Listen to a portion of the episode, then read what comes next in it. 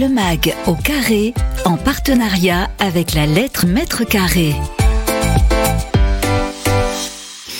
Bonjour, bienvenue à tous, ravi de vous retrouver pour ce nouveau numéro euh, du MAG au carré proposé par euh, la lettre euh, M carré et puis Radio Imo. On va parler en ce début d'année 2023 de ce qui s'est passé sur le commerce en particulier, des records à l'investissement. Alors on va être très précis du premier trimestre au troisième trimestre 2022 puisque nous n'avons pas encore les chiffres de fin du trimestre 2022. On les aura bien sûr très prochainement. Pour présenter cette émission, je suis bien sûr en compagnie de la rédactrice euh, de la lettre M carré, c'est Audrey Jourdain. Bonjour Audrey. Bonjour Fabrice. Comment ça va? Très bien et vous? Ben, Très bien, meilleurs vœux pour cette nouvelle année. Meilleurs vœux. Alors, de jolis projets. Eh ben, on, l'espère. Euh, en tout cas, on a le nouveau numéro de la lettre euh, M carré, on voilà qu'on regarde avec un focus effectivement sur les commerces. Hein, Spécial Mapic, c'était le, salon en fin d'année dernière. Les Champs Élysées qui retrouvent un, statut euh, de loyer prime le plus haut d'Europe sur le segment mass market. Euh, voilà Audrey, effectivement la précision. Hein, le commerce, on va le voir dans un instant, record un investissement euh, donc sur les trois premiers trimestres de l'année. Et pour nous en parler, on est ravi d'avoir deux experts sur le plateau. Éléonore Turcas, bonjour. Bonjour. Vous êtes France Investment and Asset Management directeur d'Ascensio. Voilà, Ascensio, euh, société basée en euh, Belgique. et cotée en bourse. Et vous êtes international, d'où ce titre. Euh, voilà, international également, qu'on peut traduire par directrice de... De l'asset management et des investissements pour la France. Voilà, excellent. Merci à vous. À vos côtés, Emmanuel Cloirec, bonjour. Bonjour. Vous êtes directeur associé d'EOL. Que fait EOL? EOL, on est, un, on est une société de conseil on est sur deux classes d'actifs, hein, euh, sur euh, la logistique et le retail. D'accord. Tout simplement. Et donc vous êtes euh, vous êtes bienvenu puisque on va avoir toutes ces, ces précisions. Ascension, on l'a dit donc, enfin je l'ai dit en tout cas, société cotée. Est-ce que vous pouvez nous préciser le, périmètre justement et, et la typologie d'activité? Oui, voilà. Donc Ascension est une foncière cotée belge qui investit principalement dans une niche qui est le retail de périphérie. D'accord. Et plus spécifiquement dans les supermarchés, enfin les murs de supermarchés et les retail parks. Euh, Asensio a une valeur euh, d'actifs sous gestion, donc d'actifs en portefeuille d'à peu près 740 millions d'euros, mmh. euh, investis sur trois pays qui sont la Belgique, la France et l'Espagne. Très bien. Bon, eh bien, écoutez, on va voir ça avec vous dans un instant un peu plus précisément. Mais tout d'abord, on démarre cette émission avec votre édito. Audrey, c'est parti. Le MAG au carré, l'édito d'Audrey. Pour l'instant, étant donné que nous n'avons pas les chiffres du T4 2022, ce que l'on retient de 2022 est le retour en fanfare du marché de l'investissement de l'immobilier commercial avec un record. Sur les neuf premiers mois de l'année, c'est-à-dire de janvier à octobre 2022, 4,5 milliards d'euros ont été investis sur le marché, un niveau supérieur au record de 2014 qui était de 4,2 milliards d'euros sur la même période. Le niveau 2022 est hautement supérieur à la moyenne décennale qui s'élève à 2,6 milliards d'euros. Ce record battu est une bouffée d'oxygène pour le marché qui a enchaîné de nombreux bouleversements ces dernières années, comme par exemple la montée en puissance du e-commerce, la transition digitale ou encore les fermetures administratives à cause de la pandémie de Covid-19. Terminons par les points phares à retenir du marché des neuf premiers mois 2022 le retour des transactions d'envergure portant sur des volumes d'investissement supérieurs à 100 millions d'euros. 13 ont été recensés contre seulement 4 sur les 9 premiers mois 2021. Deuxième point phare, la domination du marché par les investisseurs français. Ils ont été à l'origine de 75% des investissements. Et enfin, terminons avec les taux de rendement. Les pieds d'immeuble, euh, le taux de rendement du pied d'immeuble s'est élevé à 3,25%, ceux des centres commerciaux à 4,6% et enfin celui des commerces de périphérie de 5%. Merci Audrey. Tout de suite, les invités. Les invités du carré. Le mag au carré avec euh, deux spécialistes, on l'a dit, hein, Eleonore Turcas et Emmanuel Cloirac. Eleonore, on va commencer avec vous. Euh, on vient d'écouter effectivement les, chiffres hein, donnés par Audrey. Cette année euh, très très bonne pour l'année 2022, en tout cas en, attendant les chiffres du T4, mais qui devrait confirmer quand même que c'était une bonne dynamique. On va se concentrer sur Ascensio. Justement, quelles mhm. sont les, les typologies d'actifs commerciaux que vous, vous recherchez en particulier? Alors nous, comme je le disais, on est vraiment euh, axé sur le retail de périphérie. Alors bonne nouvelle, puisqu'on a vu que c'était les, les rendements les plus élevés, hein, autour de 5%, vous confirmez? Euh, Oui, oui, on atteint des records euh, sur, euh, sur l'année 2022, ouais, tout à fait. Et donc plus spécifiquement, les supermarchés et les retail parks. Mmh. On précise peut-être pour nos auditeurs, retail park, ça parle pas à tout le monde, en tout cas ceux qui sont oui, pas de, du ouais, secteur. Effectivement. Euh, alors un retail park, c'est un ensemble commercial à ciel ouvert mmh. qui comprend au minimum 5 unités locatives pour une surface supérieure à 3000 mètres carrés. Euh, on trouve un parcours client soigné avec euh, des parkings, des espaces verts, un cheminement piéton et des charges communes peu élevées et maîtrisées pour les enseignes. Hum, J'ai une question à vous poser, euh, peut-être euh, un peu naïf de néophyte, mais c'est vrai qu'on a l'impression qu'on c'est nouveau. On n'en parlait peut-être pas euh, il y a encore quelques années. Ces retail parks, ces, ces centres commerciaux à ciel ouvert, on élevait de l'habitude, c'est vrai, des, des, centres commerciaux fermés où Mm. tout se passait dans une même unité, hein, souvent gigantesque. Et aujourd'hui, de plus en plus, c'est c'est- c'est tendance, c'est nouveau ou c'est tout simplement euh, voilà ce qui attire euh, le chaland aujourd'hui, ces retail parks. Alors non, c'est pas nouveau. Euh, s'intéresse depuis euh, euh, le départ hein, sur ce, cette typologie d'actifs.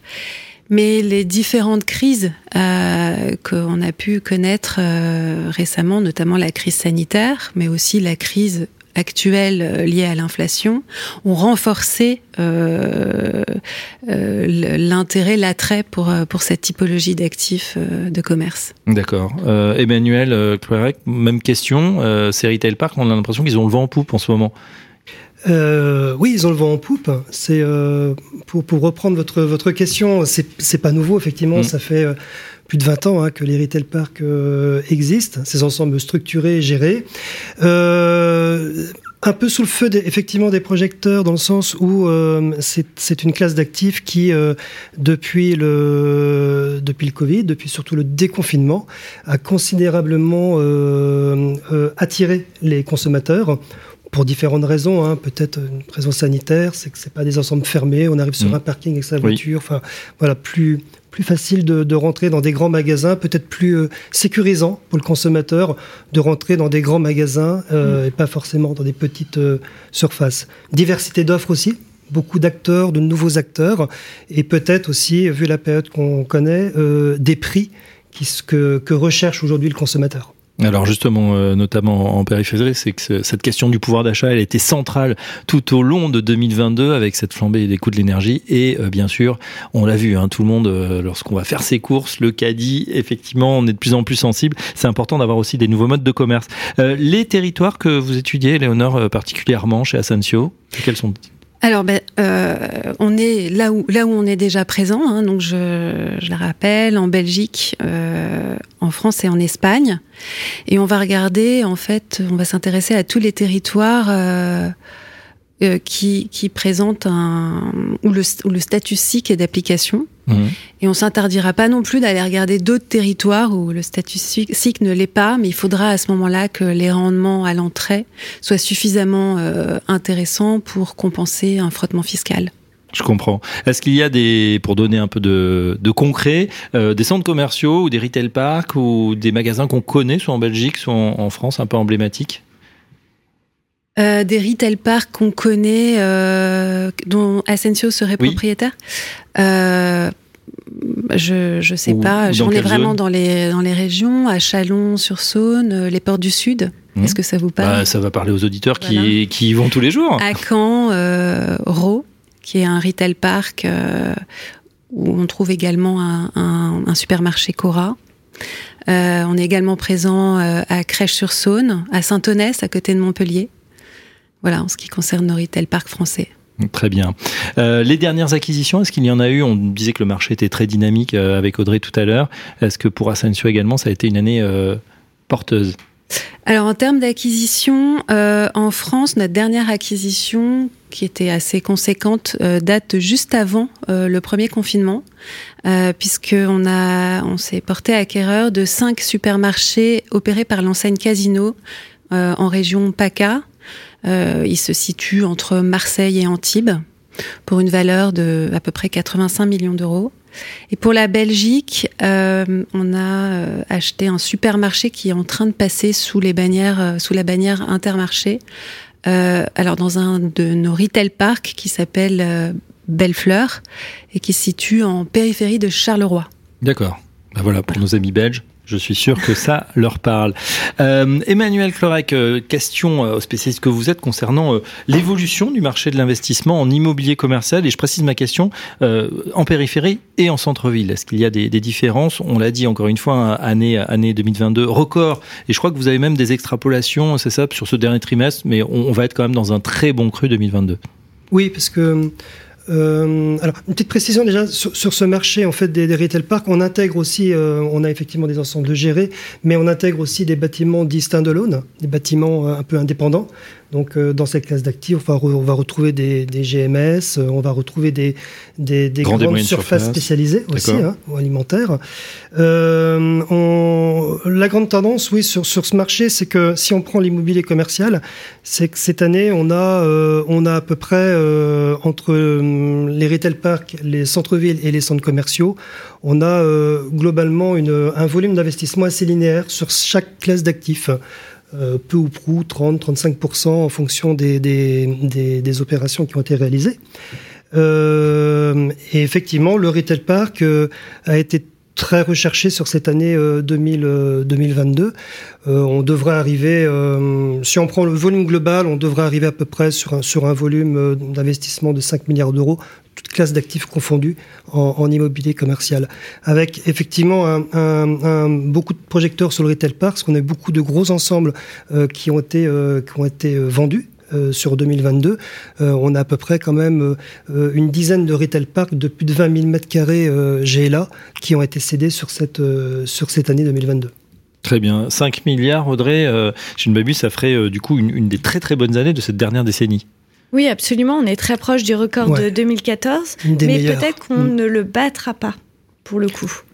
On ne battra pas. Il y a eu, euh, euh, on estime à peu près, en logistique, en immobilier logistique, c'est à peu près identique, à peu près 500 millions d'euros qui ont été retirés du marché sur 2022, qui auraient dû être comptabilisés sur cette année 2022 qu'on va peut-être retrouver en 2023. Ce sont des dossiers qui ont été retirés de marché pour différentes raisons.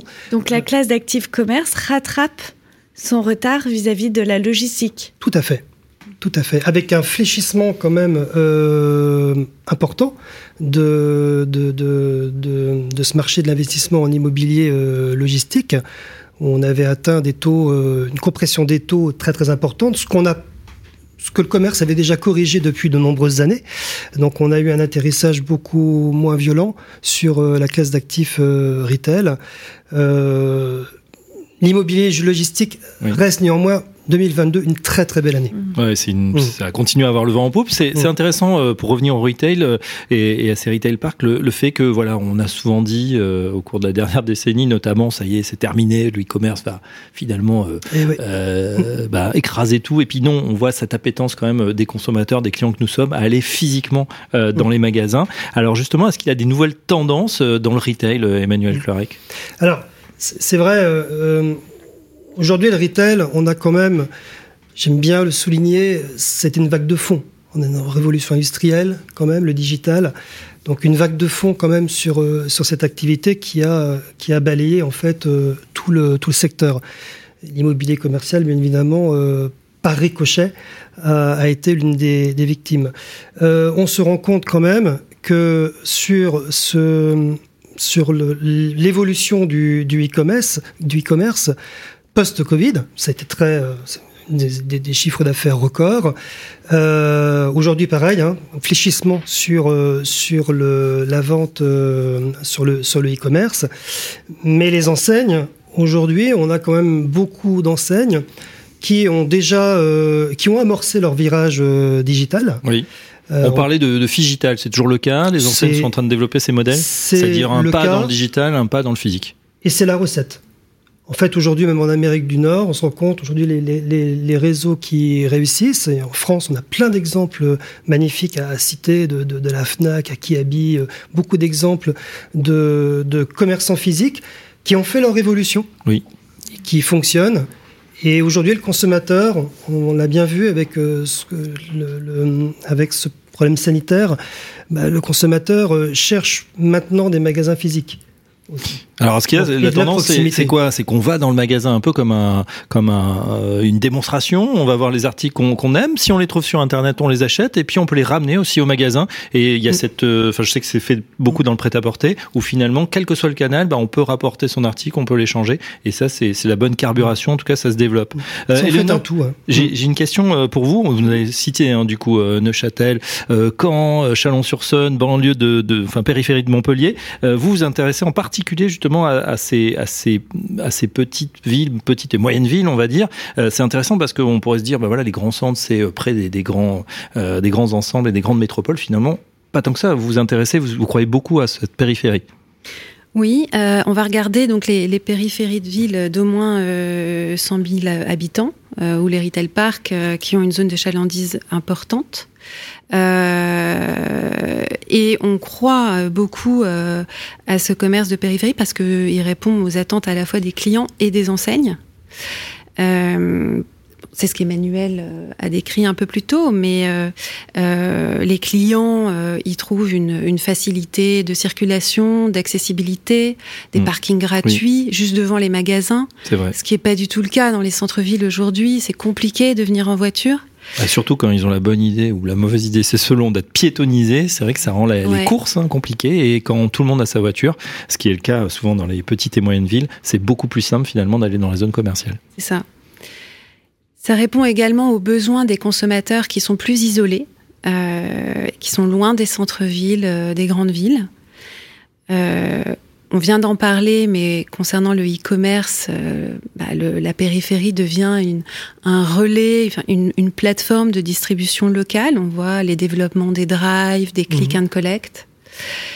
Et la pandémie, bien sûr, qui, euh, pendant, euh, a, révélé la résilience de, ce, de ces formats, parce que parce qu'on peut facilement respecter la distanciation sociale dans ces formats. Et les a accélérés, hein, d'ailleurs. Oui et, euh, et post-pandémie, notamment avec la généralisation du télétravail, où les gens sont beaucoup plus chez eux et vont moins dans les centres-villes. Donc euh, ça renforce encore euh, l'intérêt de la périphérie.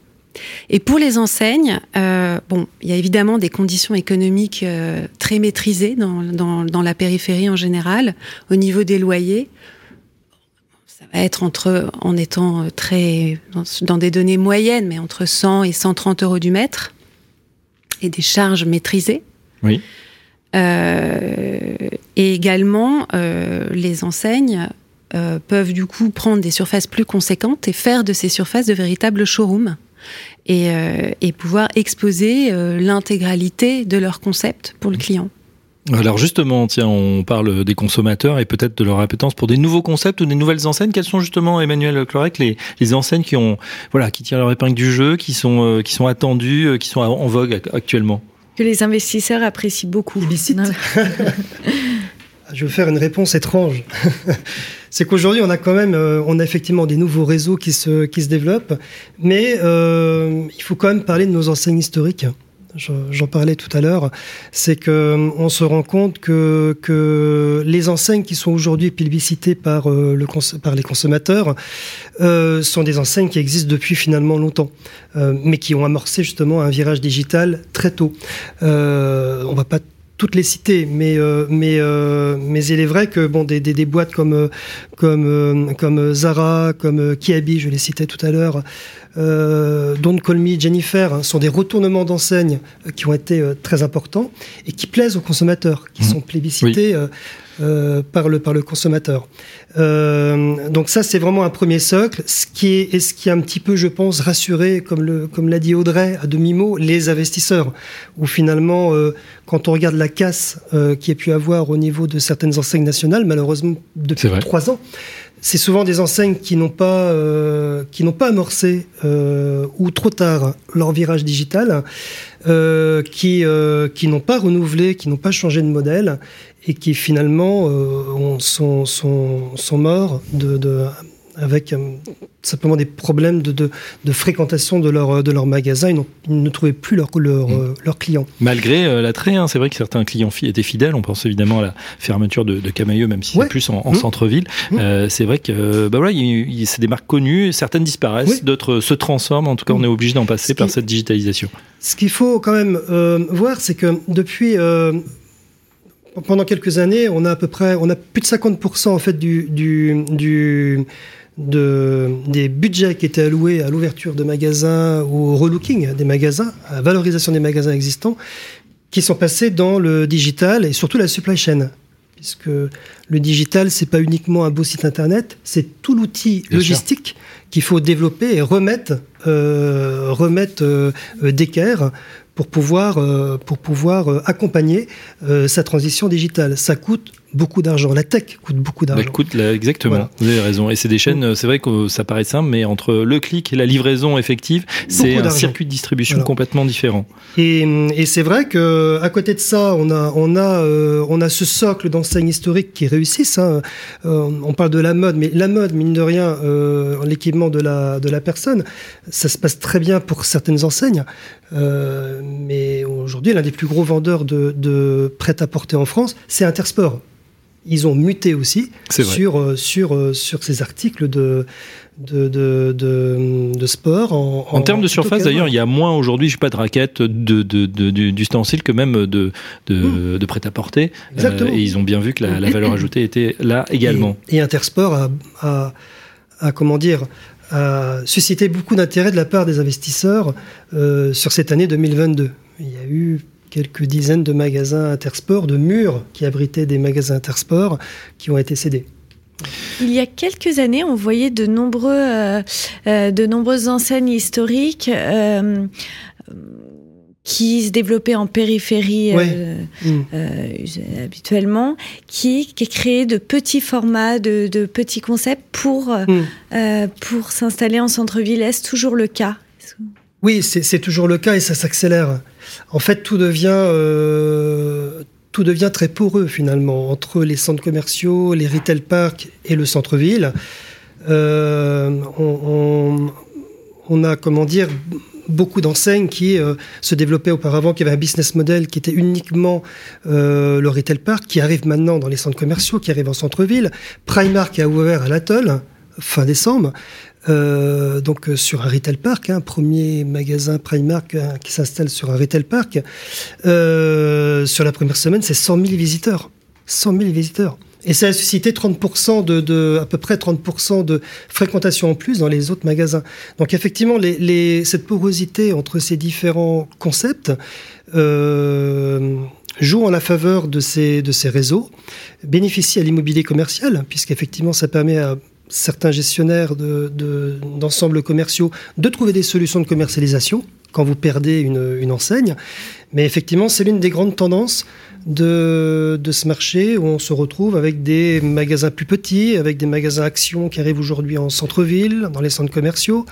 Euh, donc on a une, euh, vraie mutation euh, dans, ce, dans ce secteur multiformat finalement. Tout en voulant conserver leur format euh, euh, pour la périphérie. Tout à fait. Prenez par exemple Darty. Darty aujourd'hui, on connaît les grands magasins Darty, euh, mais vous avez maintenant les concepts Darty Cuisine sur des magasins plus petits qu'on va retrouver euh, sur du commerce d'avenue, euh, donc de proximité. Euh, les magasins boulanger aussi. Je, je- je cite les deux. parce que Boulanger a un modèle aussi où ils vont développer des magasins de, de- de 400 mètres carrés, voire plus petits, euh, en centre-ville ou en centres commerciaux. Donc, euh, Ikea. Ikea, Ikea, Ikea, c'est Décathlon, des petits si un jour on vous avait dit Ikea va ouvrir des magasins dans Paris Intramuros, vous l'aurez pas cru. C'est vrai. Donc on retient en tout cas ce, ce système poreux. On en revient juste euh, pour terminer sur notre euh, émission sur les commerces, sur le sur le concept de retail park. Chez Ascension, on y croit beaucoup. Euh, pourquoi vous On en a un peu parlé, mais pourquoi vous pensez que cette formule va se développer? Alors effectivement, chez Ascensio, on y croit. Au Retail Park, parce que pour nous, c'est un modèle euh, qui sait s'adapter, c'est un modèle agile, euh, qui s'adapte qui s'adapte très vite euh, aux évolutions de marché. C'est un, un format qui permet aux preneurs comme aux bailleurs de modifier les, les volumes des surfaces commerciales très rapidement et à faible coût. C'est un modèle efficace, donc on en a déjà parlé en termes de loyer, de charges, ce, rassemblement des, des, enseignes qui crée une fréquentation, un flux. Euh, c'est un modèle résilient, résilient pardon, à travers les crises, donc la pandémie euh, et la période d'inflation galopante que l'on connaît aujourd'hui. Euh, c'est des, ces retail parks accueillent des activités qui développent des produits euh, euh bon marché, comme des enseignes comme Jiffy, Action, Stocomanie, ou des activités essentielles basées sur le sport ou le bricolage. D'ailleurs, juste après euh, le Covid, euh, en tout cas juste après les, les phases de, de confinement, oui. euh, Asensio a vu, a connu un taux d'occupation pour la France de 100% ce qui était euh, historique, ce à quoi on ne s'attendait pas. Donc, euh, aucune surface vacante pendant toute, un, toute une période juste après le Covid. Ouais. Bon, il y a eu bien évidemment l'effet rattrapage. Donc, ce retail park qui a. Euh... Le vent en poupe. Ouais, continue. Ouais, et notamment bah, auprès des promoteurs aussi. Qui ont le souci d'offrir des produits qualitatifs et d'amener ce produit peu à peu vers un modèle de destination et puis évidemment auprès des investisseurs, ça Emmanuel on a, on a déjà largement parlé, avec une compression des taux euh, assez importante, euh, donc qui démontre un fort appétit des investisseurs. Et puis les récentes lois aussi, notamment euh, la loi contre l'artificialisation des sols, qui, qui a donné encore plus de valeur aux actifs existants. C'est vrai, d'autant qu'on peut de moins en moins construire. Voilà. Euh, Emmanuel, la dernière question ça pour vous. Du coup, l'avenir, euh, je, vous laisse, je vous laisse rebondir, mais justement, euh, c'est le lien avec l'avenir des centres commerciaux. Euh, on voit hein, finalement ce retail, Ouais. il se retransforme, il est pas mort du tout, il se Mm. transforme, il vit bien, Mm. il, il poursuit sa mutation. Tout à fait. Et pour rebondir euh, sur ce que tu disais, c'est vrai que nous aujourd'hui, on a, euh, on a, on a des difficultés en fait à trouver des sites pour nos enseignes. On est, en, on est sur un marché de sous-offres. Donc c'est important de le souligner. C'est-à-dire qu'on a aujourd'hui, par rapport euh, à la loi euh, à la loi climat et résilience, on a du mal à, avoir. Il y a de moins de moins en moins de programmes. Euh, les gros projets sont. C'est difficile de sortir des gros projets aujourd'hui en France, mais des petites opérations c'est tout aussi difficile. Et on se retrouve effectivement avec une pénurie quelque part de de- d'opérations, une pénurie de, de euh, pour pouvoir euh, offrir assez de, produits euh, aux enseignes en, recherche actuellement. Mm.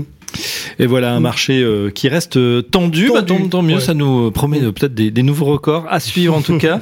Un grand merci à, à nos deux invités pour euh, cet éclairage. Merci et merci Eleonore Turca. Je rappelle que vous êtes Investment and Asset Management Director chez As- Ascensio et euh, du côté investisseur et euh, du côté euh, des brokers ou des conseils. Emmanuel Clorec, merci, directeur associé d'EOL.